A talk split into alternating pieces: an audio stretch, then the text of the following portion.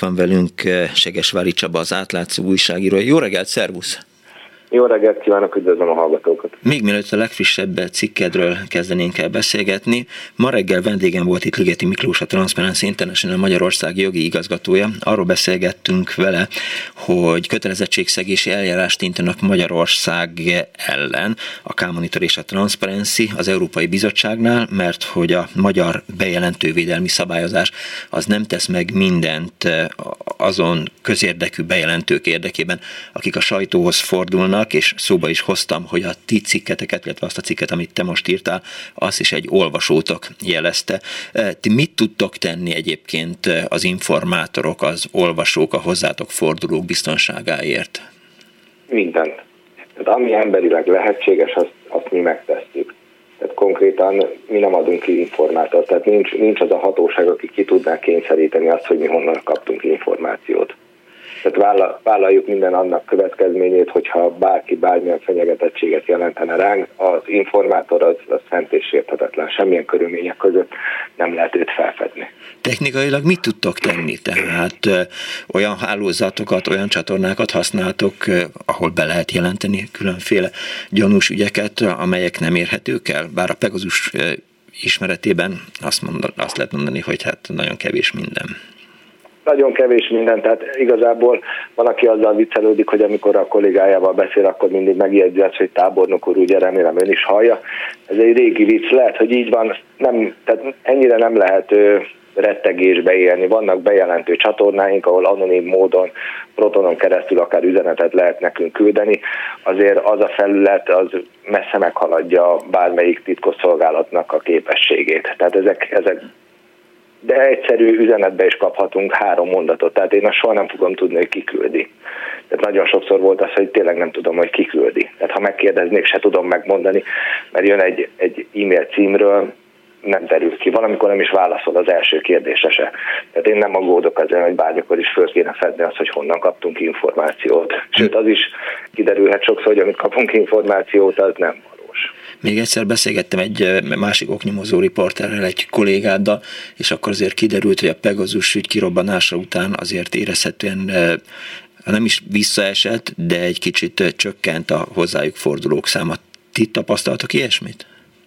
Nem, nem. Nekünk ugye alapból, amíg közpénzes történeteink vannak, ott azért az emberek szívesebben, szívesebben osztják meg az észrevételeiket. És akkor most forduljunk rá az korábban már említett legfrissebb cikkedre, amit szintén egy olvasó jelzett, hogy 3 milliárd forintnyi PCR-teszt végezte a, a kukában, illetve került leselejtezés az országos vérellátó szolgálatnál. Azt is lehet mondani, hogy ez normális, nem? Tehát, hogy mi, mi szükség volt egyáltalán a selejtezésre?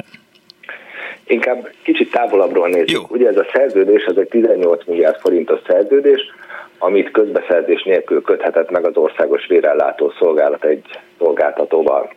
Ez nem úgy derült ki, hogy az Országos Vérellátó Szolgálat egyébként erről kommunikált vagy közzétette a szerződéseit, hanem a K-monitor kiperelt egy csomagot, hogy a kormány kinek adott felmentés közbeszerzés alól a koronavírus uh-huh. járvány idején.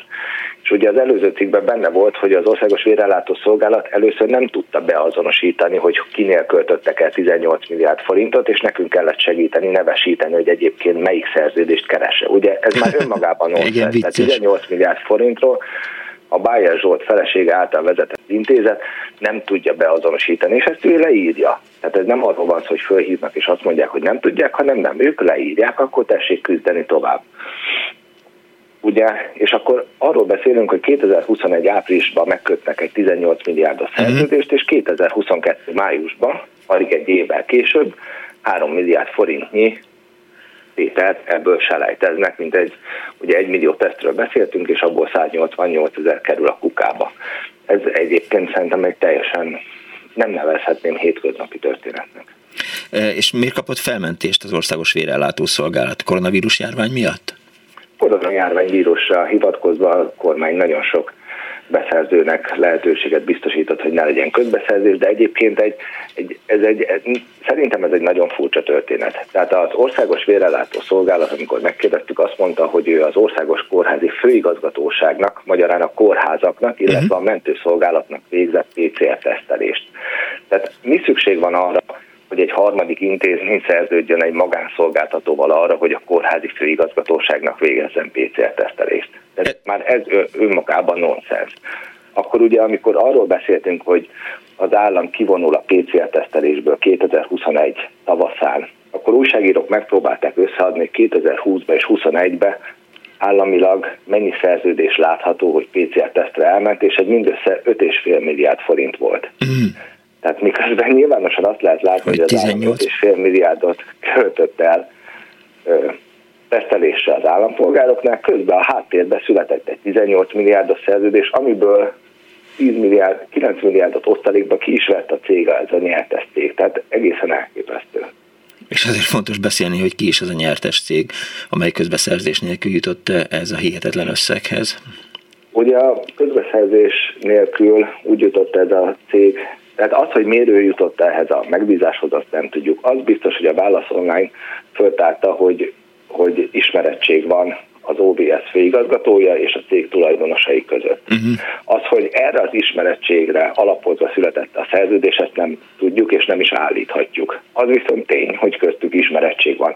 Az pedig mindenkinek a fantáziájára bízom, hogy hogy lehetséges az, hogy 2021-ben a koronajárvány vírus közepén egy magánszolgáltató úgymond beesik egy állami céghez, ahol egy 18 milliárdos szerződést föl tud markolni. Hát ennek a koronavírus járványnak, eh, és erről beszélgettünk már ma reggel Pusztai Erzsébettel, avval kapcsolatban, hogy még nem készült el az ENSZ-nek a világjárvány stratégiája vagy szerződése, és akkor egy kicsit beszéltünk a, a Covid-ról, azért nagyon sok eh, haszonélvezője volt a, ennek a járványnak Magyarországon. Nyilván máshol is, de Magyarországon rend, még kirívóbb, még jelentősebb módon, hiszen mondtad, hogy 5,5 milliárdról beszélnek, PCR-tesztről, miközben 18 milliárdos szerződést köt az Országos Vérellátó Központ pont. És csak, csak az országos vérellátott többi szerződésre talán rá se látunk, és ugye ez mutatja azt, hogy ha belegondolunk egy 18 milliárdos szerződésből, hogyha 10 milliárd osztalékot föl tudnak venni, az egy olyan őrületes, bődületes pénz, hogy azt leírni se lehet.